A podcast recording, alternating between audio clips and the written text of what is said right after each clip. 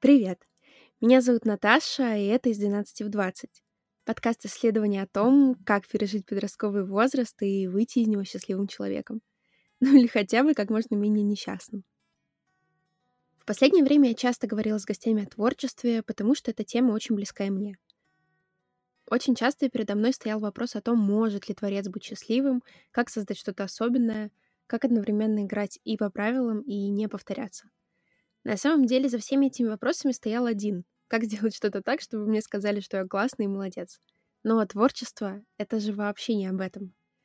О чем оно, мы поговорим сегодня с Женей, профессиональной пианисткой, педагогом, музыкантом и автором проекта «Постскриптум». Женя, привет! Привет, Наташа! А расскажи, пожалуйста, немножечко про себя, чем ты занимаешься, чем ты увлекаешься, какие проблемы тебя волнуют сейчас в первую очередь, и твои личные, может быть, какие-то планы, мечты или общественные.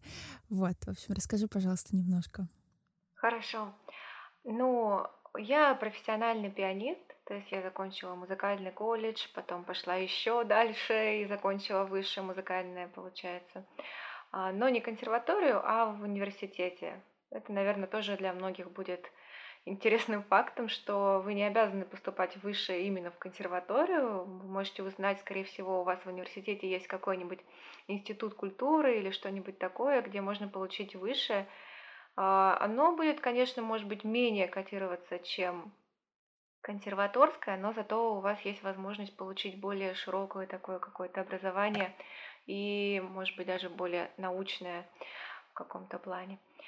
А, я стараюсь работать, развиваться в плане музыки. Помимо этого, сейчас я преподаю фортепиано и онлайн, и у меня есть ученики офлайн, к которым я езжу.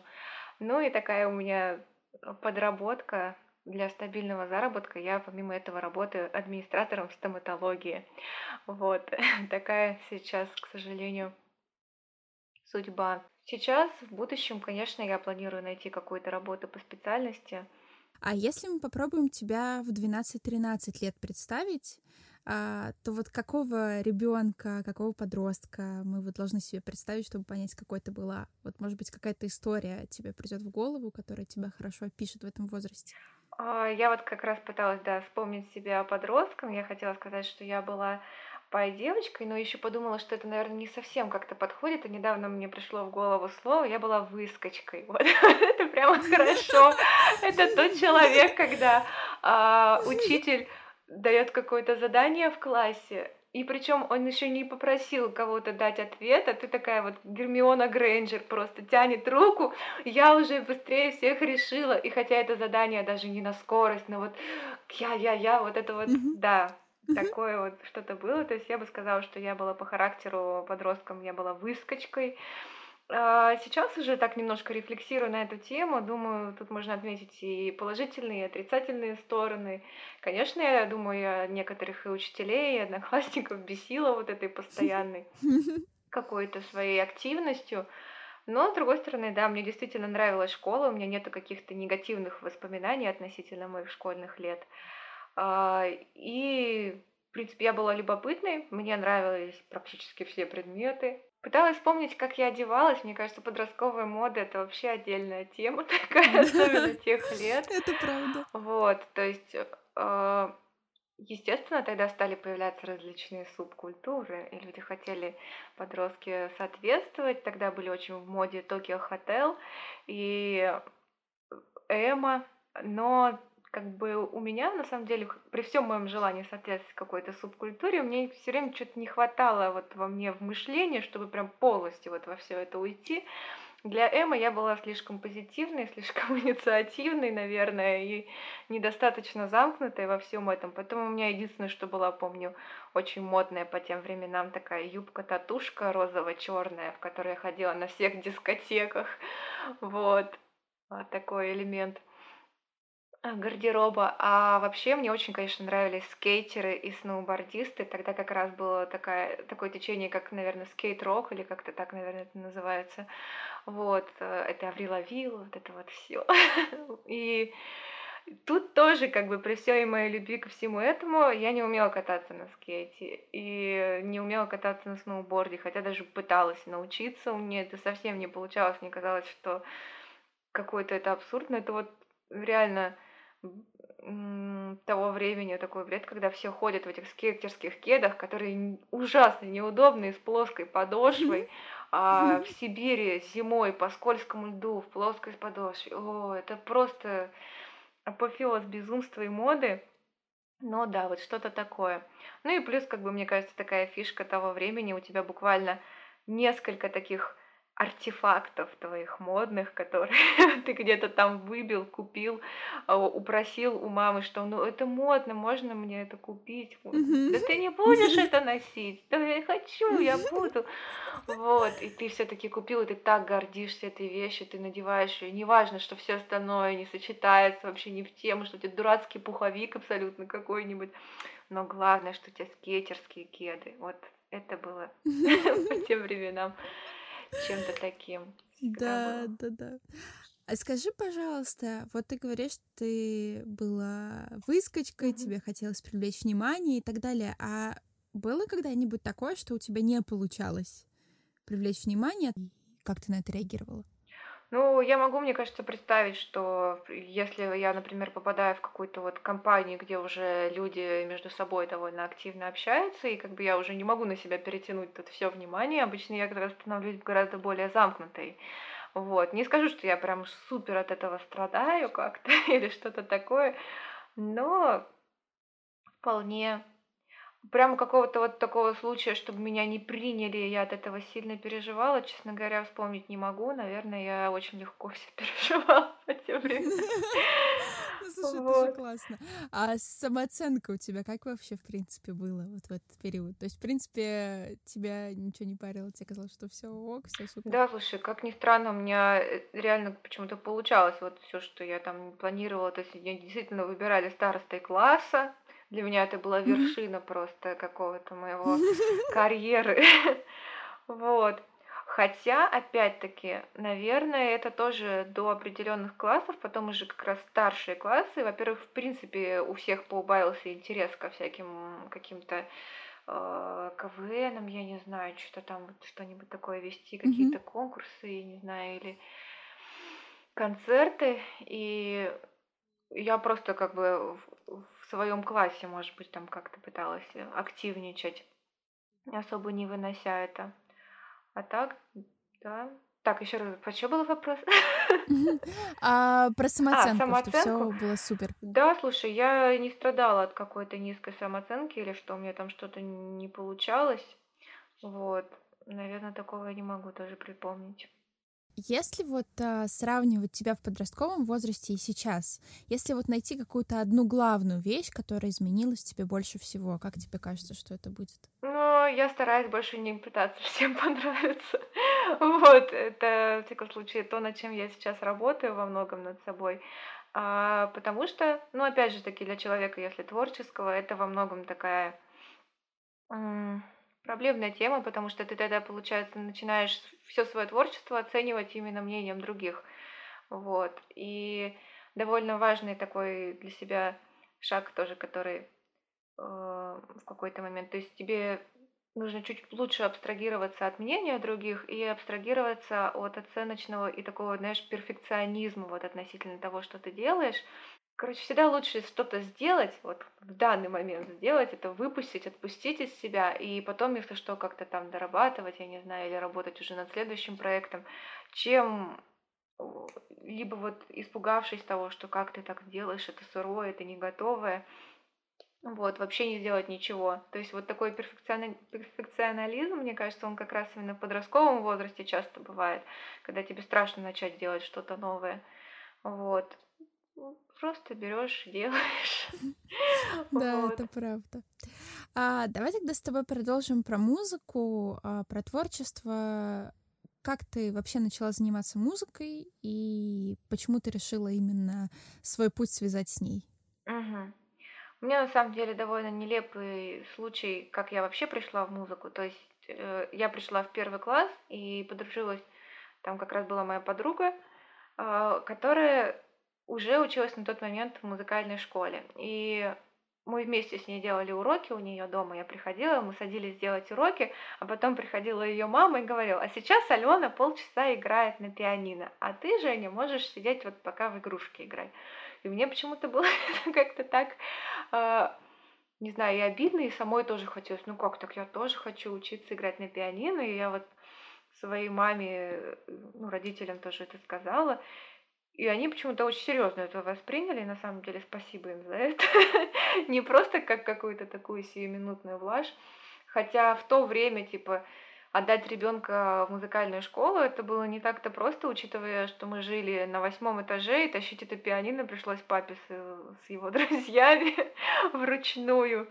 Вот, то есть мы взяли у кого-то там бесплатно, причем пианино, тащили его, главное, что туда наверх, вот зато у меня было свое пианино. А, и я пошла в музыкальную школу, вот, наверное, тоже отчасти из такой какой-то полузависти, наверное, вот этого желания. Хотя я была на тот момент уже, ну, я считаю, что я с детства довольно такой человек, отзывчивый на искусство, скажем так. В принципе, я и танцевала всегда там под музыку, неважно, умела или нет. Вот, и пела, что-то там свое сочиняла. Так что у меня, в принципе, такая музыкальность какая-то была. Ну, у меня, конечно, проблемы были всегда с какой-то регулярностью занятий или что-то еще. Я вообще, честно говоря, музыкалку закончила абсолютно каким-то не иначе как чудом, потому что я практически не занималась дома. Я все, что вот учила, я учила на уроке. И, и все. Извини, вот. пожалуйста, я тебя немного перебью. Просто uh-huh. я тоже ходила в музыкалку, и тоже очень много, тоже занималась на фортепиано, и тоже у меня было много такого, что вот я там дома практически ничего не делала, занималась в музыкалке, там были какие-то долги, тоже закончила uh-huh. чудом, но э, разница в том, что у меня это отбило полностью вообще просто весь интерес к музыке абсолютно. Как тебе кажется, почему так получилось, что у тебя не, ну, не отбился интерес, несмотря на то, что где-то что-то не очень получалось?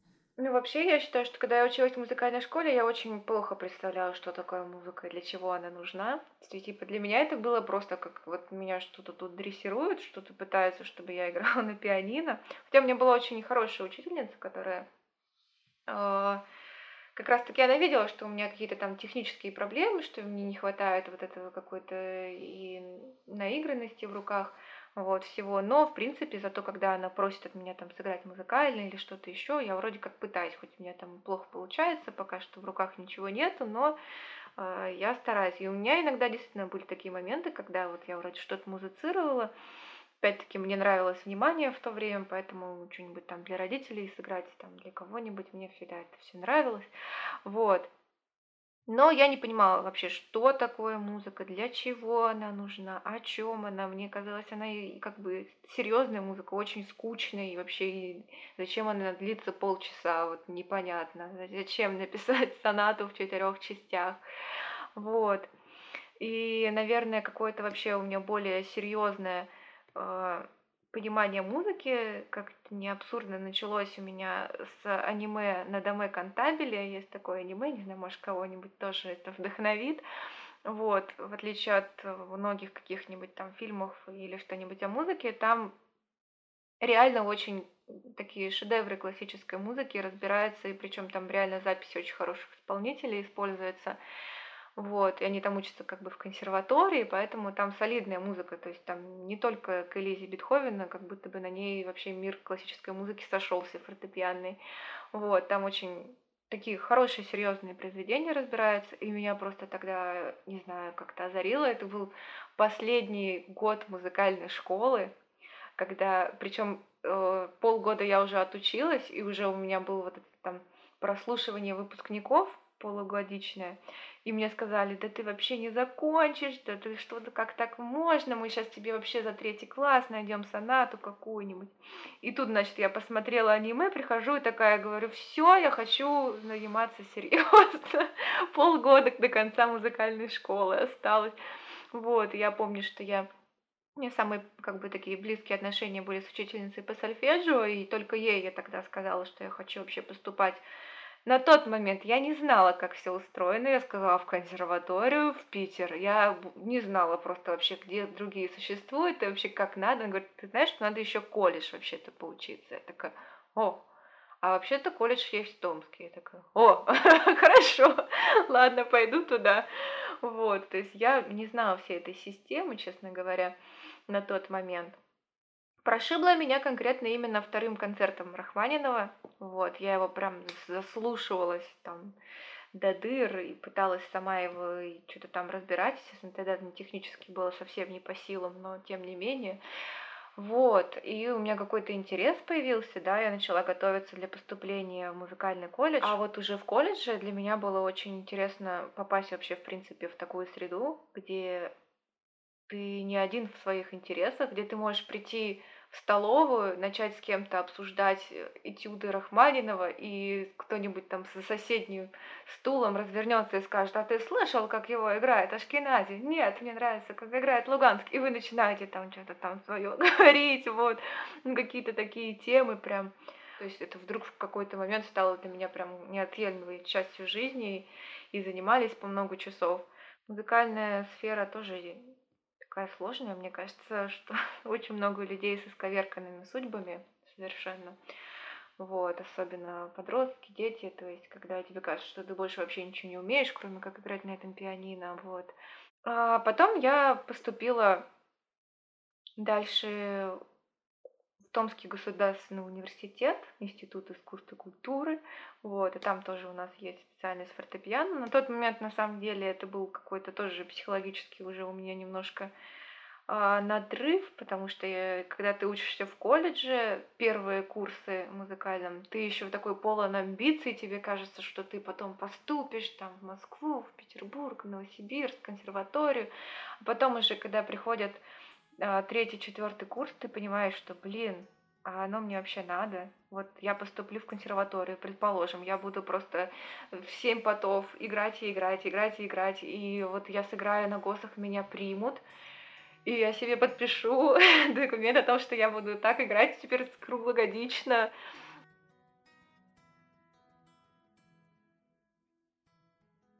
А расскажи, пожалуйста, вот э, мы с тобой, когда общались э, в сообщениях, ты говорила, что тяжко было, вот была конкурентная среда, и вообще ты боялась постоянно оказаться последней.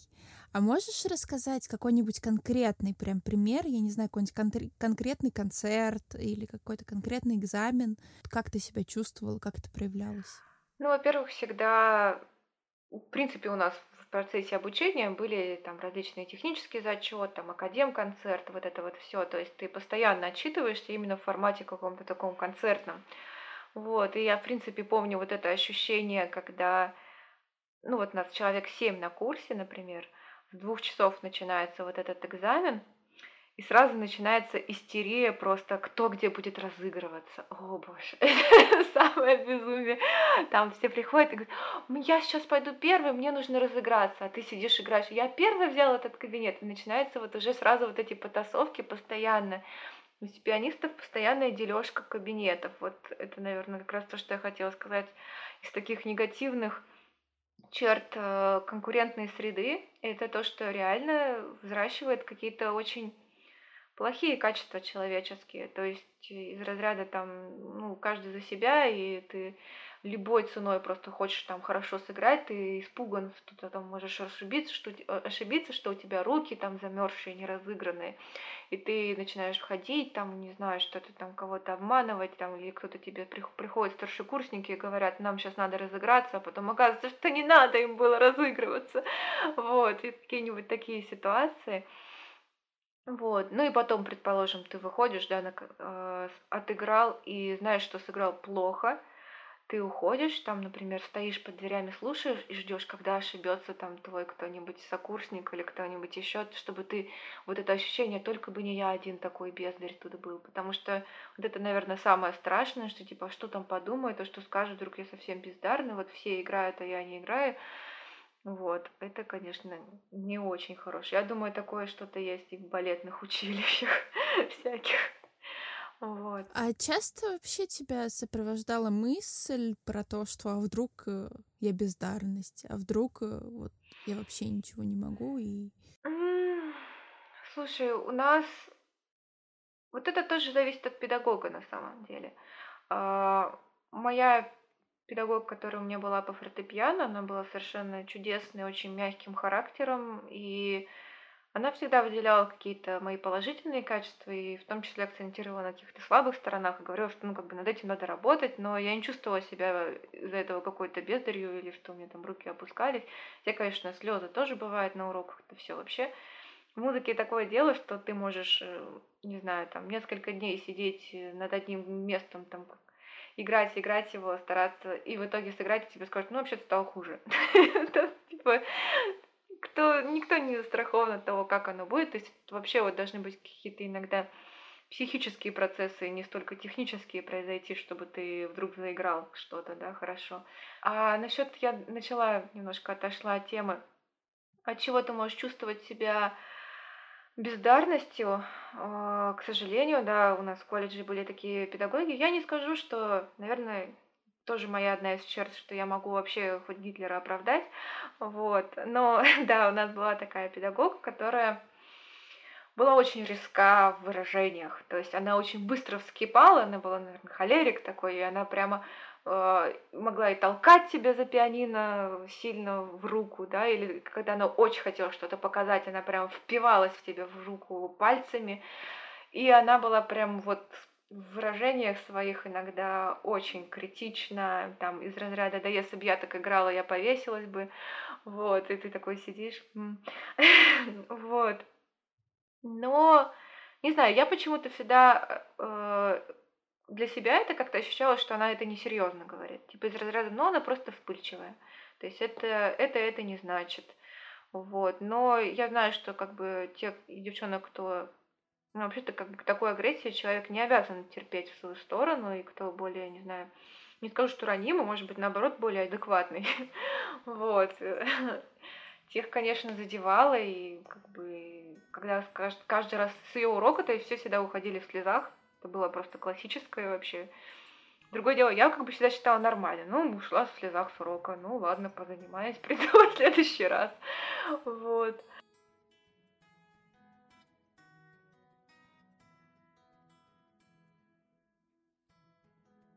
Но это на самом деле, мне кажется, к сожалению, практически везде именно в том, что связано с творчеством.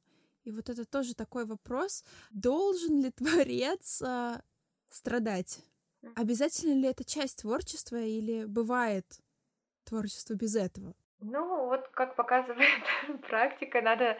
Я думаю, что творчество без страдания а, — это в интересах самого Творца. То есть за него об этом никто не побеспокоится. К сожалению, у нас и система как бы вся так построена, и там, не знаю, кто там, работодатель какие-нибудь там или что, они будут все время требовать вот этой жертвенности. То есть, например, даже если там ты концертный исполнитель, от тебя будет требовать твои агенты, чтобы ты там выступал по сотни раз в год на концертах каких-то. Если ты учитель, от тебя будет вот эта система требовать, чтобы ты там отрабатывал по 40 часов в неделю. А, то есть никто не, не будет с тобой мягок или скажет, слушай, а может ты отдохнешь, мне кажется. То есть у нас, в принципе, в России вообще такая, как бы нету такого вот этого творческого выгорания, оно про него особо как-то почему-то не говорят, хотя оно вообще везде просто веет, не, не знаю. И да, это, наверное, какой-то момент ты должен сам себе понять, что ты уже немножечко берешь на себя слишком много или там в чем-то не можешь свои ресурсы как-то полностью э, восстанавливать и страдать, конечно, наверное, не нужно, я считаю. Во всяком случае, если ты страдаешь, то ты обязательно, да, вот жертвуешь какой-то частью своей, своего счастья, там, да, может быть, ты там проживешь меньше в итоге, не знаю, вот. А примеры творцов, которые не страдали, ну, я вот помню тоже когда-то что-то обсуждала это с учительницей по музыке, она мне, помню, приводила Клода Дебюси, у него очень много светлой музыки,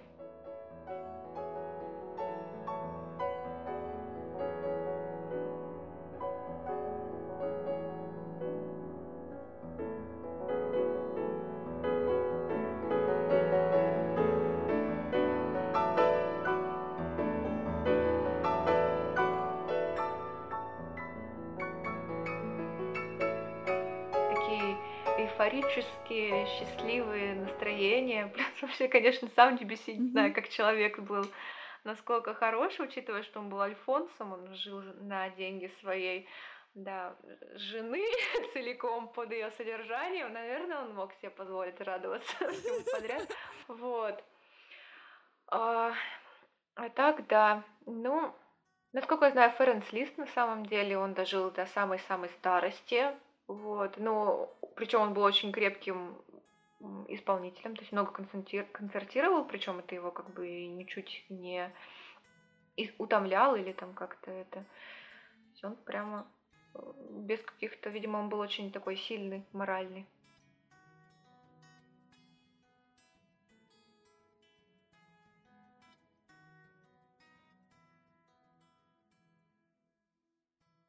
Расскажи, пожалуйста, про свой проект. И в рамках этого проекта расскажи, пожалуйста, тебе когда-нибудь было страшно, вот после того, как ты столкнулась там, опять же, там, с конкурентной средой, с тем, что у тебя что-то не получалось. У тебя вообще когда-нибудь такое было, что тебе было страшно, или ты не могла начать заниматься творчеством и что-то вот делать? И если да, то как ты с этим справлялась?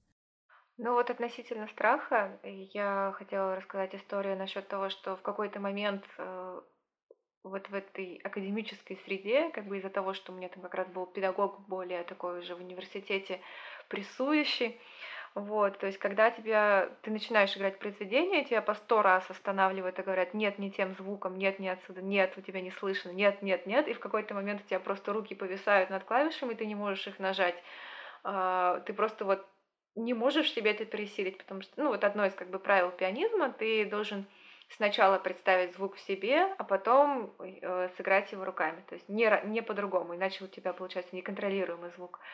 Вот, и я как бы представляю этот звук, заношу руки и понимаю, что не могу сыграть. Я понимаю, что я ощущаю, что сейчас будет не то. вот. А, и это был прямо очень сильный зажим психологический, который я не могла пересилить, то есть там до слез доходило, что я вот просто отказывалась играть и все. Как раз тогда мне начало больше как-то интерес проявляться к современной музыке или каким-то скорее экспериментам в музыке и теории, наверное, даже в музыке. То есть, к тому же я выступала как раз тогда на конференциях. В Казани есть такая конференция Прометей как раз она говорит о синтезе искусств. Многие знают, например, что у Скрябина был цветной слух. Вот. И как раз э, исследования в области синестезии, они пытаются найти вот эту прямую взаимосвязь между, например, звуками и их отображением в цветах. Вот. И вот мы как раз делали работу к этой конференции на основах конкурса, где дети рисовали, ой, на картины Рериха писали музыку. Вот, и мы потом там всякое анализировали, естественно, все было притянуто за уши, на самом деле, в, в идее потом. Но тем не менее. Вот. И, то есть меня, мне нравился этот синтез искусств, как одно искусство влияет на другое, проникает в другое, как э, синергия, да, когда два искусства сплетаются и в итоге рождают что-то там вот вообще новое. Вот. Это на самом деле очень интересные штуки всякие. И я стала э, увлекаться какой-то современной интересной музыкой. А, у нас в Томске, где училась тогда, жила, проходили такие творческие сессии, где собирались и, например, танцоры, художники, музыканты, вот все-все-все, ты можешь вообще ни на чем не уметь играть, ничего делать. Вот все равно все приходили, и мы в данный момент времени все одновременно творили, при этом старались быть максимально абстрактными. То есть не так, что типа у тебя нарисовано красное пятно, и все такие да мрак. То есть наоборот, это может быть абсолютно а, два потока, которые совершенно разные мысли несут. То есть у тебя могут быть там бабочки нарисованы, а играют музыканты совершенно мрачную музыку. То есть это вот полная несостыковка может быть. И тогда я поняла, насколько мне тяжело вообще мыслить себя вне гармонии, вне какого-то вот этого академизма и вообще просто сыграть мелодию, чтобы она была, да даже не мелодия, просто звук сам по себе, он уже самодостаточен. Ну, возвращаясь к моему проекту, он называется по скриптум, и по сути это... О, как это назвать-то? Ну, это такие аудиоколлажи, в которых я записываю бытовые предметы, которые звучат музыкально. То есть все началось с музыкального колледжа. У нас там стоял такой старый металлический сейф скрипучий, который, скрип... Э, когда его открываешь, скрипел четко по аккорду. Меня это так прикалывало в то время, я думала, ну, прикольно, интересно, но я не записала, честно говоря, так это и осталось там. А, но как-то раз я вот шла домой, и у нас была входная дверь такая тяжелая, с домофоном, и вот она, когда закрывалась, очень сильно скрипела, эта запись у меня есть как раз в группе. А, здесь очень интересный прием, потому что помимо того, что она звучит э, ну, звуковысотно интересно, в ней еще есть вообще развитие как таковое музыкальное, она получается как небольшая такая музыкальная форма, в которой есть начало, есть прям какое-то кульминационное место и есть концовка, то есть оно прям такое буквально меньше минуты длится и уже само по себе закончено. Естественно, просто записывать звуки мне было скучновато, поэтому я старалась их всегда либо как-то там с чем-то соединять, в какой-то момент у меня, честно скажу, было небольшое такое творческий застой, когда мне показалось, что все двери скрипят одинаково. Правда, оригинальных дверей довольно мало. Они все скрипят, это да. Но вот чтобы чуть-чуть по-другому, это сложно. Вот, кстати, год назад, получается, когда я переехала в Питер, Питере много скрипучих дверей. Кладезь всяких металлических калиток, я не знаю, вот этого всего. Блин, крутяк. А то есть ты, получается, ты просто, ну, как бы занимаешься своими повседневными делами, но при этом стараешься обращать внимание на какие-то там звуки дверей, не дверей, и если что-то тебя заинтересует, ты потом приходишь еще раз и это записываешь. Или ты скорее а, просто реально ходишь в поисках того, чтобы тебе записать. Я никогда не хожу принципиально в поисках того, чтобы записать. У меня как бы диктофон, ну, на телефоне у большинства людей, у всех, наверное, да, получается, есть диктофон. Помимо этого, у меня есть диктофон, вот мне друзья подарили на день рождения, сейчас хороший, вот. То есть, если я слышу, что что-то там, например, открываю дверь, такая, ага, понятно, и тут я включаю диктофончик и еще разочек, несколько разочков ее открываю. Вот, обычно так. А, у всех часто возникает вопрос, а как же там смешные ситуации, люди там что-нибудь увидели, что я таким занимаюсь. Вот честно, всем пофиг. Хоть ты 10 раз дверь откроешь, хоть что ты делаешь. Обычно не особо люди обращают внимание. Единственный раз это было в аэропорту. А, там есть такая штука, когда ты снимаешь с себя вот эти всякие там ремни, телефоны, mm-hmm. выкладываешь на вот эту штучку, а потом э, проходишь через ворота, получается, да, вот эти, которые металлоискательные или что они там. И нужно вот эту штучку обратно откатить по таким роликам. И вот была женщина, она собирала, собирала вот эти, значит, подставочки, а потом на этих роликах вжух, вот так эту штуку. Там такой грохот был, как будто, я не знаю, этот реально самолет залетел, это просто вот, это так круто звучало, я начала это записывать, и мне запретили там записывать. Вот это было единственное обидное. Вот. И более того, сейчас, когда я сделала уже группу, я поняла, что когда я сказала своим друзьям, они сами стали тоже больше подмечать и иногда скидывают какие-нибудь записи, что там, о, я вот там гулял, там в качели скрипела, и они мне присылают что-нибудь такое. Вот. Слушай, ну на самом деле это такое я просто, я прям завороженно тебя слушаю. Это такое, знаешь, прям вот творчество какое-то, знаешь, как пост. Вот, типа, есть пост-ирония, а вот это, знаешь, какой-то пост, я не знаю, как это называется. Ну, короче, очень интересно. Скажи, ты это делаешь, потому что не можешь этого не делать? Или у тебя есть какая-то цель, которой ты хочешь достичь? Или вот что главное, почему ты это делаешь? Почему? Вообще, на самом деле, а, когда я это делаю, я делаю в основном, чтобы потом показать друзьям, и они посмеялись со мной, насколько это получилось там как-то интересно или там остроумно что-то там с чем-то соединилось. Естественно, мне тоже как бы интересно и льстит, когда люди на это реагируют там как-то. Вот. Хотя, честно говоря, не то чтобы я там стремлюсь к какой-то особой известности. Вот. Ну и да, мне стало в какой-то момент приятно, что у меня это получается. Вот, наверное, вот это больше всего. А, хотя я помню, что первые разы, когда я, например, начала именно делать аудиоколлажи, то есть не просто звук записать его и выложить, а там как-то совместить сложно. У меня вот есть, например, симфония самоизоляции, когда я записывала просто звуки, которые у меня были внутри квартиры, а потом состыковала. И, естественно, это, по-моему, первый вообще мой трек, который от меня требовался какой-то такой звукорежиссерский уже подход, где нужно было там эти дорожки совмещать, я их там по панораме как-то там раздвигала, раздвигала.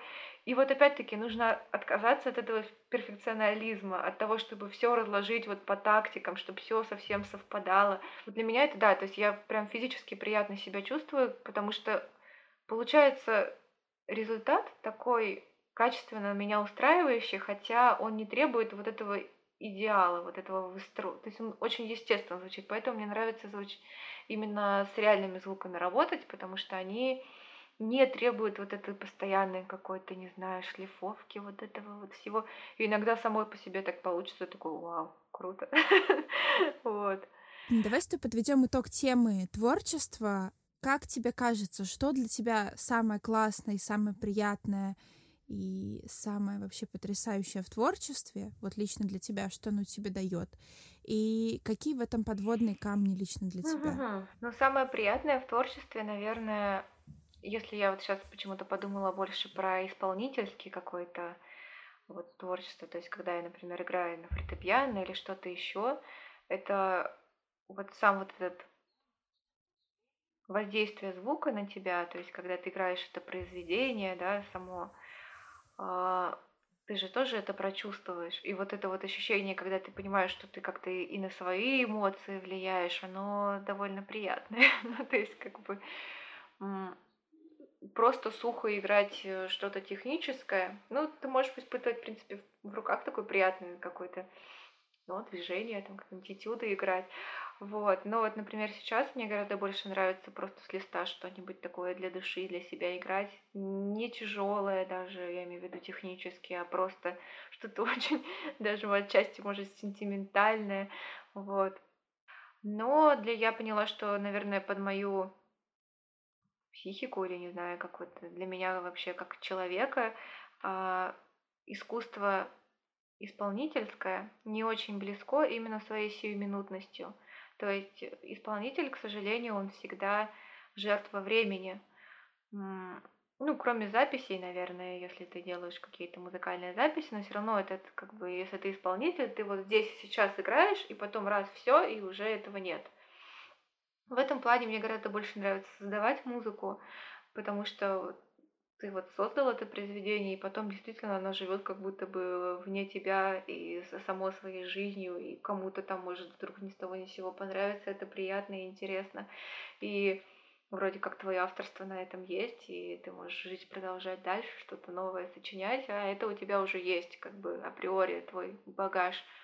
В этом плане, когда я, например, как пианистка больше выступала, а, я чувствовала вот этот как раз недостаток из-за того, что я мало делала записей, у меня очень мало сохранилось, где я там что-нибудь концертировала, играла что-то на концертах, еще где-то.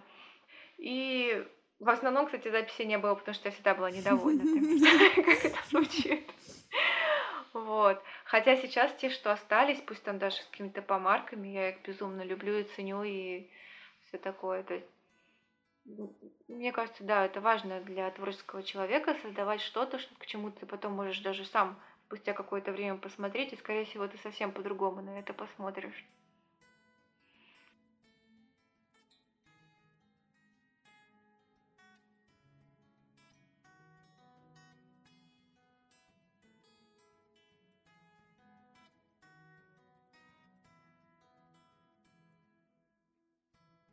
А, давай поговорим про разбитое сердце. Это не обязательно должна uh-huh. быть а, история первой влюбленности и так далее. Может быть, и она, конечно, если тебе захочется рассказать. Но вот какое-то твое первое разочарование в жизни. Слушай, ну так как, во-первых, наверное, влюбленность у меня уже была во взрослом возрасте довольно, то есть я бы не сказала, что она была подростковая. Отчасти, кстати, потому что ну вот в те времена, конечно, не принято было говорить это. Сейчас уже сколько разновидностей различных и сексуальных ориентаций, и вообще всего остального.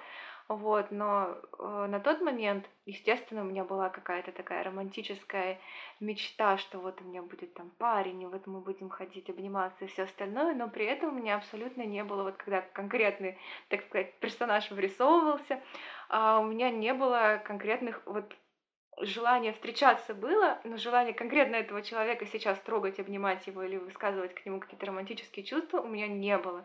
А, то есть это уже, когда я стала старше я смогла как-то э, понять себя, что для меня, например, очень важно. То есть у меня э, романтическая близость вообще невозможна с человеком, если я его не знаю. Ну, то есть, причем знаю уже прям очень хорошо. То есть, поэтому для меня вот такая модель выстраивания отношений, которая, как правило, была, например, в школьные годы, когда там мальчик нравится, и вы там вроде сначала за ручку ходите, потом там дальше, романтика, вот все дела, у меня, как правило, очень сильно стопорило, потому что мне Э, для меня это было вот просто перешагнуть через себя. Я очень рада, что я себя не насиловала в этом плане.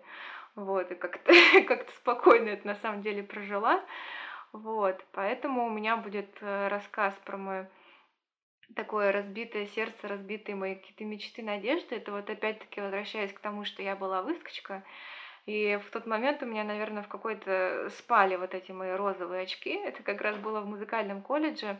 У нас была учительница по русскому языку, культуры речи и литературы, которая, она сама была довольно молодая, и она была прям такая интеллигентка-интеллигентка, и у нее были такие умные мысли. Она была сама вот прям само воплощение того, какое наверное, мечтала видеть себя отчасти. И мне казалось, что я такие умные вещи говорю на уроке. я все время, вот я все время вступала с ней в какие-то диалог. Я там писала вот эти какие-то, когда господи, сочинения тоже, потом с ней все время подходила, и я с ней обсуждала, и мне казалось, что мы с ней прямо такие на одной волне, чуть ли там не подруги, и вообще она просто во мне души не чает, как в ученице. И вот как-то раз был э, урок, абсолютно такой нейтральный. Я опять-таки что там высказывалась, какие-то свои мнения, наверное, может быть, они были действительно какие-то наивные или глупые. Вот, и в конце урока просто какая-то такая нелепая ситуация. То есть нам давали какие-то распечатки на урок, и я начала передавать их в сторону учительского стола. И не дотягивалась, поэтому я подтолкнула листики, они у меня вжух вылетели куда-то, разлетелись. И я такая, ой, ха, типа усмехнулась. А она на меня так зло посмотрела, вот просто э, как будто бы мимо меня, я такая еще что-то не поняла. Все равно вот до последнего так держалась за свое. И я потом к ней что-то подхожу, начинаю что-то говорить, и она мне просто говорит, пошла вон. И я, для меня это было такое чувство, я не знаю, у меня это было, у меня было, я, ну, я даже сейчас не могу ничего сказать. Я просто обомлела, это для меня было, ну вот не знаю, как, как если бы в реальности вот страх вообще разочароваться в реальности. То есть ты привык вот там, например, что вот у тебя мама, папа, там брат, и вдруг раз ты приходишь домой, а у тебя мама, папа, а вместо брата у тебя там бобер. Ты такой типа, боже, какого черта. Вот. А тут тоже из разряда, то есть ты привык вот это мыслить, что ну, как бы она меня понимает, что я изливаю какие-то свои вот эти переживания, а тут она просто говорит, пошла вон, и я такая думаю, боже, я что, вообще все не так понимала?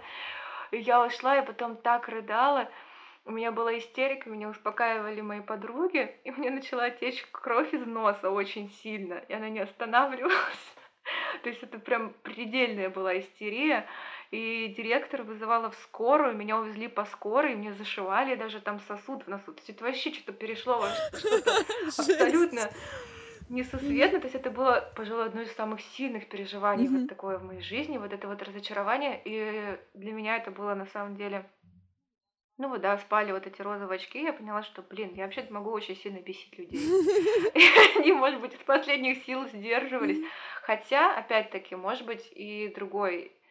Э, то, что я до последнего не вижу вот в каком-то, если человек для меня авторитетный, я не замечаю с его стороны какой-то, там, может быть, даже агрессии, потому что вот эта учительница, на самом деле, она очень агрессивно высказывалась в сторону, там, например, моих подруг бывало, они то есть на нее жаловались. А я вот до последнего не верила, говорю, ну как же так, я ее все время там как-то защищала, говорю, ну, наверное, там это, то.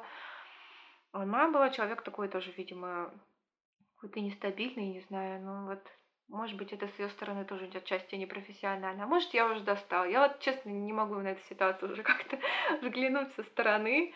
но для меня это было сильное переживание, да. Да, на самом деле я понимаю. Это такое, когда ты впервые в кого-то ну, влюбляешься не в романтическом смысле, uh-huh. а вот кто-то для тебя становится прям супер таким важным человеком, и потом в какой-то момент просто все рушится. Мне кажется, это даже можно переживать сильнее, чем какую-то такую влюбленность. Uh-huh. Слушай, а у тебя не было такого, а, что вот все влюбляются там вот в школе, в колледже. Я просто помню, у меня была обратная абсолютно ситуация твоей. Я влюблялась в кучу людей подряд, но я влюблялась абсолютно не в них, а в какой-то вот образ, который сама себе в голове придумала. То есть я их не ага. знала, но вот я представляла из них кого-то другого и вот влюблялась в это, и, соответственно, там ожидания реальности у меня супер не совпадали. Да, так это да, да, да. классика жанра. То есть, да, ты выбираешь, причем кого-то абсолютно недостижимого, как правило. То есть, если в школе, это старшеклассник обязательно какой-нибудь вообще. Причем ты его абсолютно для себя идеализируешь. Ну и как бы у меня вот в подростковом возрасте единственное, что тоже мне там нравился мальчик, я его всячески для себя идеализировала. Когда мы начали с ним общаться ближе, я поняла, что когда чем больше я его узнаю, тем больше вообще-то мне он не нравится. А ты вы вроде как встречаетесь. Вроде как типа э, должны все ближе и ближе друг к другу быть, а мне наоборот типа все противнее и противнее. И короче, вот, да, такая была скорее ситуация. Да, знакомая, согласна. Вот, ладно, в принципе, у меня остался последний вопрос. А, такой тоже еще одна, наверное, рубрика, типа «Машина времени». А, если сейчас представить а, какой-то самый сложный момент, который вот у тебя был с 12 до 20, или, может быть, какой-то сложный период, а не момент, если бы вот ты сейчас могла бы туда переместиться и вот поговорить там с 13, 14, 15, неважно, какой момент мы выберем летней Женей, и сказать ей что-то, а, возможно, что-то посоветовать, от чего-то предостеречь или как-то поддержать, то что бы это было, какой бы это был момент и что бы ты сказала? У меня есть один любимый фильм, это «Маленькая мисс счастья», вот, и там есть как раз такой ключевой момент, когда у одного героя прям переломный момент, и ему говорят такую цитату, что э, в жизни у людей бывает много хороших моментов, э, но хорошие моменты, они нас оставляют такими, как мы есть. То есть мы так и продолжаем, может быть, отчасти вот я в молодости, так и продолжаю заблуждаться там в чем-то своих каких-то, что я всем нравлюсь или что-то еще. А какой-то переломный момент, он делает нас кем-то большим, то есть тем, кем мы становимся потом в будущем. Поэтому вот эти сложные моменты, хорошо, если они прошли в подростковом возрасте, это значит, что дальше ты уже будешь крепче, что их уже ты сможешь их выстоять. Вот, так что, наверное, я бы себе сказала, что все будет обязательно хорошо. Друзья, спасибо, что послушали этот выпуск. Надеюсь, он вам понравился и вдохновил вас на что-то классное. Перед тем, как сказать вывод, который я сделала из всей этой беседы, я напомню, что я очень жду ваших звездочек и отзывов в Apple подкастах, ваших комментариев и сообщений мне ВКонтакте, подписок на Яндекс Музыку. Это все чертовски мотивирует, поэтому если вы давно хотели это сделать, то сделайте прямо сразу, когда слушаете этот эпизод. Что же касается выводов, то он у меня один. Забейте на правила, забейте на оценку и попробуйте делать все, что пойдет вам в голову. Творчество — это про удовлетворение, наслаждение и бесконечный поиск. Ищите и радуйтесь, начинайте и бросайте. В этом и есть вся суть. Спасибо большое Жене. Ссылку на ее проект я оставлю в описании. Обязательно послушайте симфонию самоизоляции. Это просто отвал башки. Обнимаю вас и скоро увидимся.